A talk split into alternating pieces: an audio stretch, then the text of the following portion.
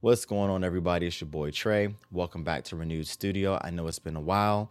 Um, I've been in seminary, and this past semester we were just swamped with things to do. So I really didn't have time to make content like I wanted to. The good news, though, is that I don't have classes this summer. And so I have a lot more time to make content. And we already have videos queued up to start playing uh, starting next Monday. Um, so we're, we're starting uh, a foundational series where we're going to be looking at the foundations of the faith. Uh, here at Renewed Studio, we believe in encouraging rightly dividing the Word of God. But in order to do so, uh, you have to be able to do that with the foundations under your under your foot or under your belt. Um, and so we want to um, spend some time, spend the next few weeks, uh, really just digging into what those foundational beliefs are. Uh, with that being said, if you haven't done so yet, hit subscribe, hit that subscribe button, please, uh, so that way you can be notified whenever we do share content. And please hit that like and share button, so that way you can share um, this platform with your family and friends across your social media platforms. With that being said, tonight's going to be not going to be not going to be one of those nights where we are doing the foundational series tonight is going to be one of those nights where we really swing over to the other side of renewed studio where you know here we also believe in biblically and critically thinking through the issues of the day. Um, and the issue that i want to talk about tonight is affirmative action. Um, it's a topic that i have thoughts on. Um, and i just want to share those those thoughts. Hopefully this is productive and i hope that the comments and the questions uh, that it garners are also productive. Um, because i want this to be a conversation uh, where we can you know hear each other uh, you can kind of hear my heart and hear where i'm coming from. And then in the comment section i would love to hear where you're coming from as well. Uh, so with that being said let's get into it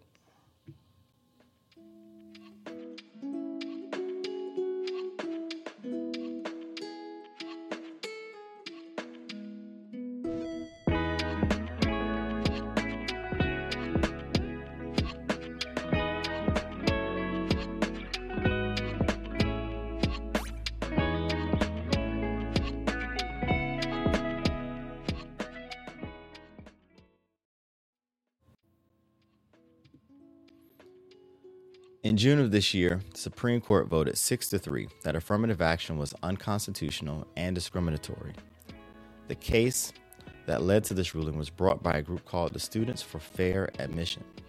Uh, they sued Harvard and the University of North Carolina, Chapel Hill, arguing that their race based admission programs violated, respectively, Title VI of the Civil Rights Act of 1964 and the Equal Protection Clause of the 14th Amendment. The group specifically used the argument that affirmative action hurts Asian Americans while unfairly benefiting Black and Latino students.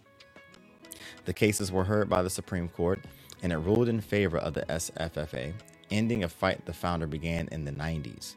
The decision was met with cheers and jeers along party lines.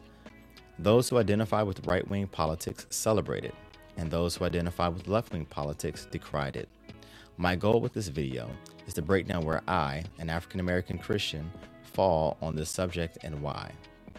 Affirmative action has its roots in the time before the Civil Rights Act of 1964. The original idea was to address discriminatory hiring practices uh, in government contractors, which kept highly qualified black Americans from being hired. Under the Kennedy administration, an executive order was signed requiring government contractors to consider and recommend additional affirmative steps, which should be taken by executive departments and agencies to realize more fully the national policy of non discrimination. Uh, the contractors, it says, will take affirmative action to ensure that all applicants are employed and that all employees are treated during employment without regard to their race, creed, color, or national origin. Any government contractors who didn't comply uh, would risk losing contracts with the federal government for good.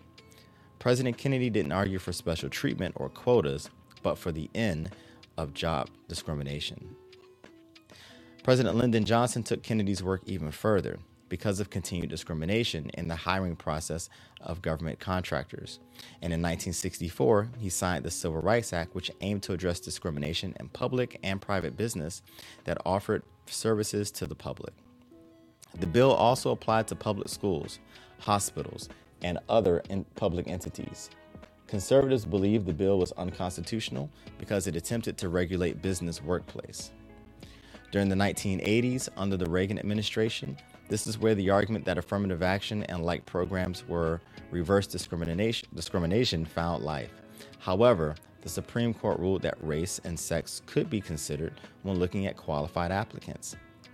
From that time until June, affirmative action has been a hot button issue among conservatives and liberal circles, with each digging deeper into their positions.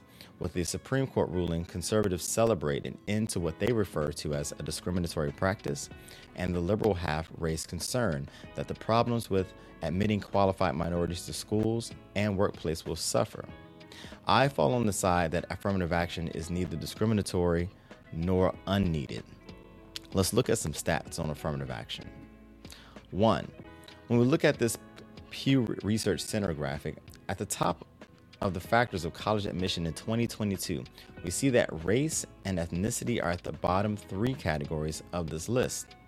High school grades and standardized test scores are the top two, so merit get the most of the consideration. More so than race, community service, being the first in the family to go to college, and even athletic ability far surpass race as being a factor. This cuts into the pervasive narrative that affirmative action is mostly race based and gives blacks and Latinos an advantage over everyone else. It is a factor, but not the only factor, and in most cases, not the major factor.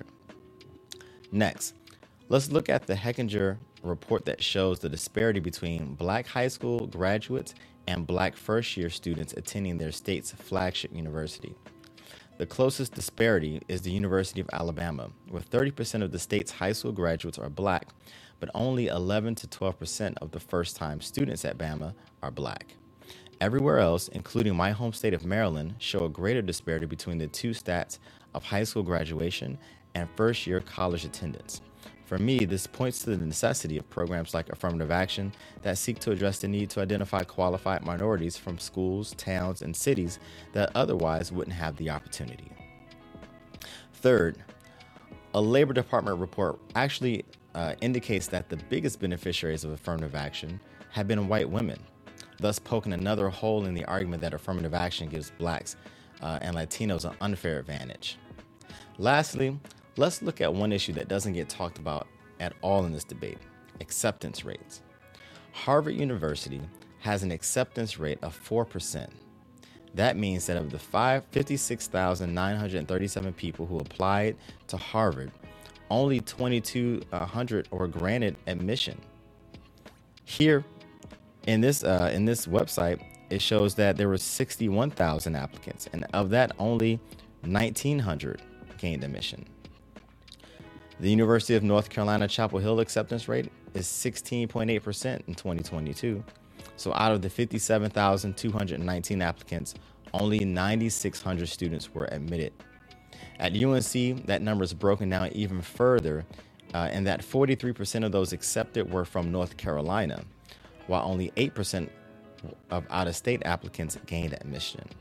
Princeton has a 4% acceptance rate, and Yale has a 5% acceptance rate. What's my point? If someone is applying to these schools with thousands of other students with similar grades and SAT scores but doesn't gain admission, it's more likely that you didn't get accepted because you simply didn't meet the 4%, 5%, 8%, or even the 16% acceptance bar. To go after a program in affirmative action that is meant to address inequalities and searching for quality uh, or qualified minorities really doesn't improve your chances of admission in these institutions but it does send the country backwards in attempting to address the lack of opportunities for minorities to study at these institutions. In 1983, Justice Clarence Thomas, he wasn't justice then, said these words when speaking of affirmative action policies But for them, God only knows where I would be today. These laws and their proper application are all that stand between the first 17 years of my life and the second 17. It has always struck me how one could benefit from a system only to turn around and seek to tear it down because of the perceptions of others. I wasn't a recipient of affirmative action in college. I attended Bowie State University, which is an HBCU. Uh, to my knowledge, I've not been hired to any jobs um, that I've held as a result of affirmative action. But even if I was, um, I would be okay. Why? Because I'm qualified. So is Justice Thomas. So is Justice uh, Sonia Sotomayor. So is Justice Ketanji Brown Jackson. Each were able to attend their, inst- their respective institutions because of affirmative action. Each were able to excel in their institutions, and each have made it to the highest court thanks in part to affirmative action. I believe Psalms 33 and 5 The Lord loves righteousness and justice. The earth is full of his unfailing love. For me, these programs are intended to address injustice, discrimination, lack, and inequalities, and are in fact justice and righteous in their pursuits. I was on the side of upholding affirmative action and will continue championing efforts to continue to increase diversity in our schools and in our workplaces. Again, I don't mean for this to become a contentious uh, argument. Trust me, we have enough of those. Uh, but I really would love this to be a productive conversation. So please make sure you put your comments and your questions inside of the comment uh, section. I would love to hear from you. Um, would love to hear your thoughts. Um, and then continue this conversation as we go. Um, and again, please remember to hit that subscribe button for uh, notification of when we're going live, notification when we're uploading any content. And I look forward to seeing everybody uh, next week when we put out our first foundational series. All right, with that being said, everybody have a good night and God bless.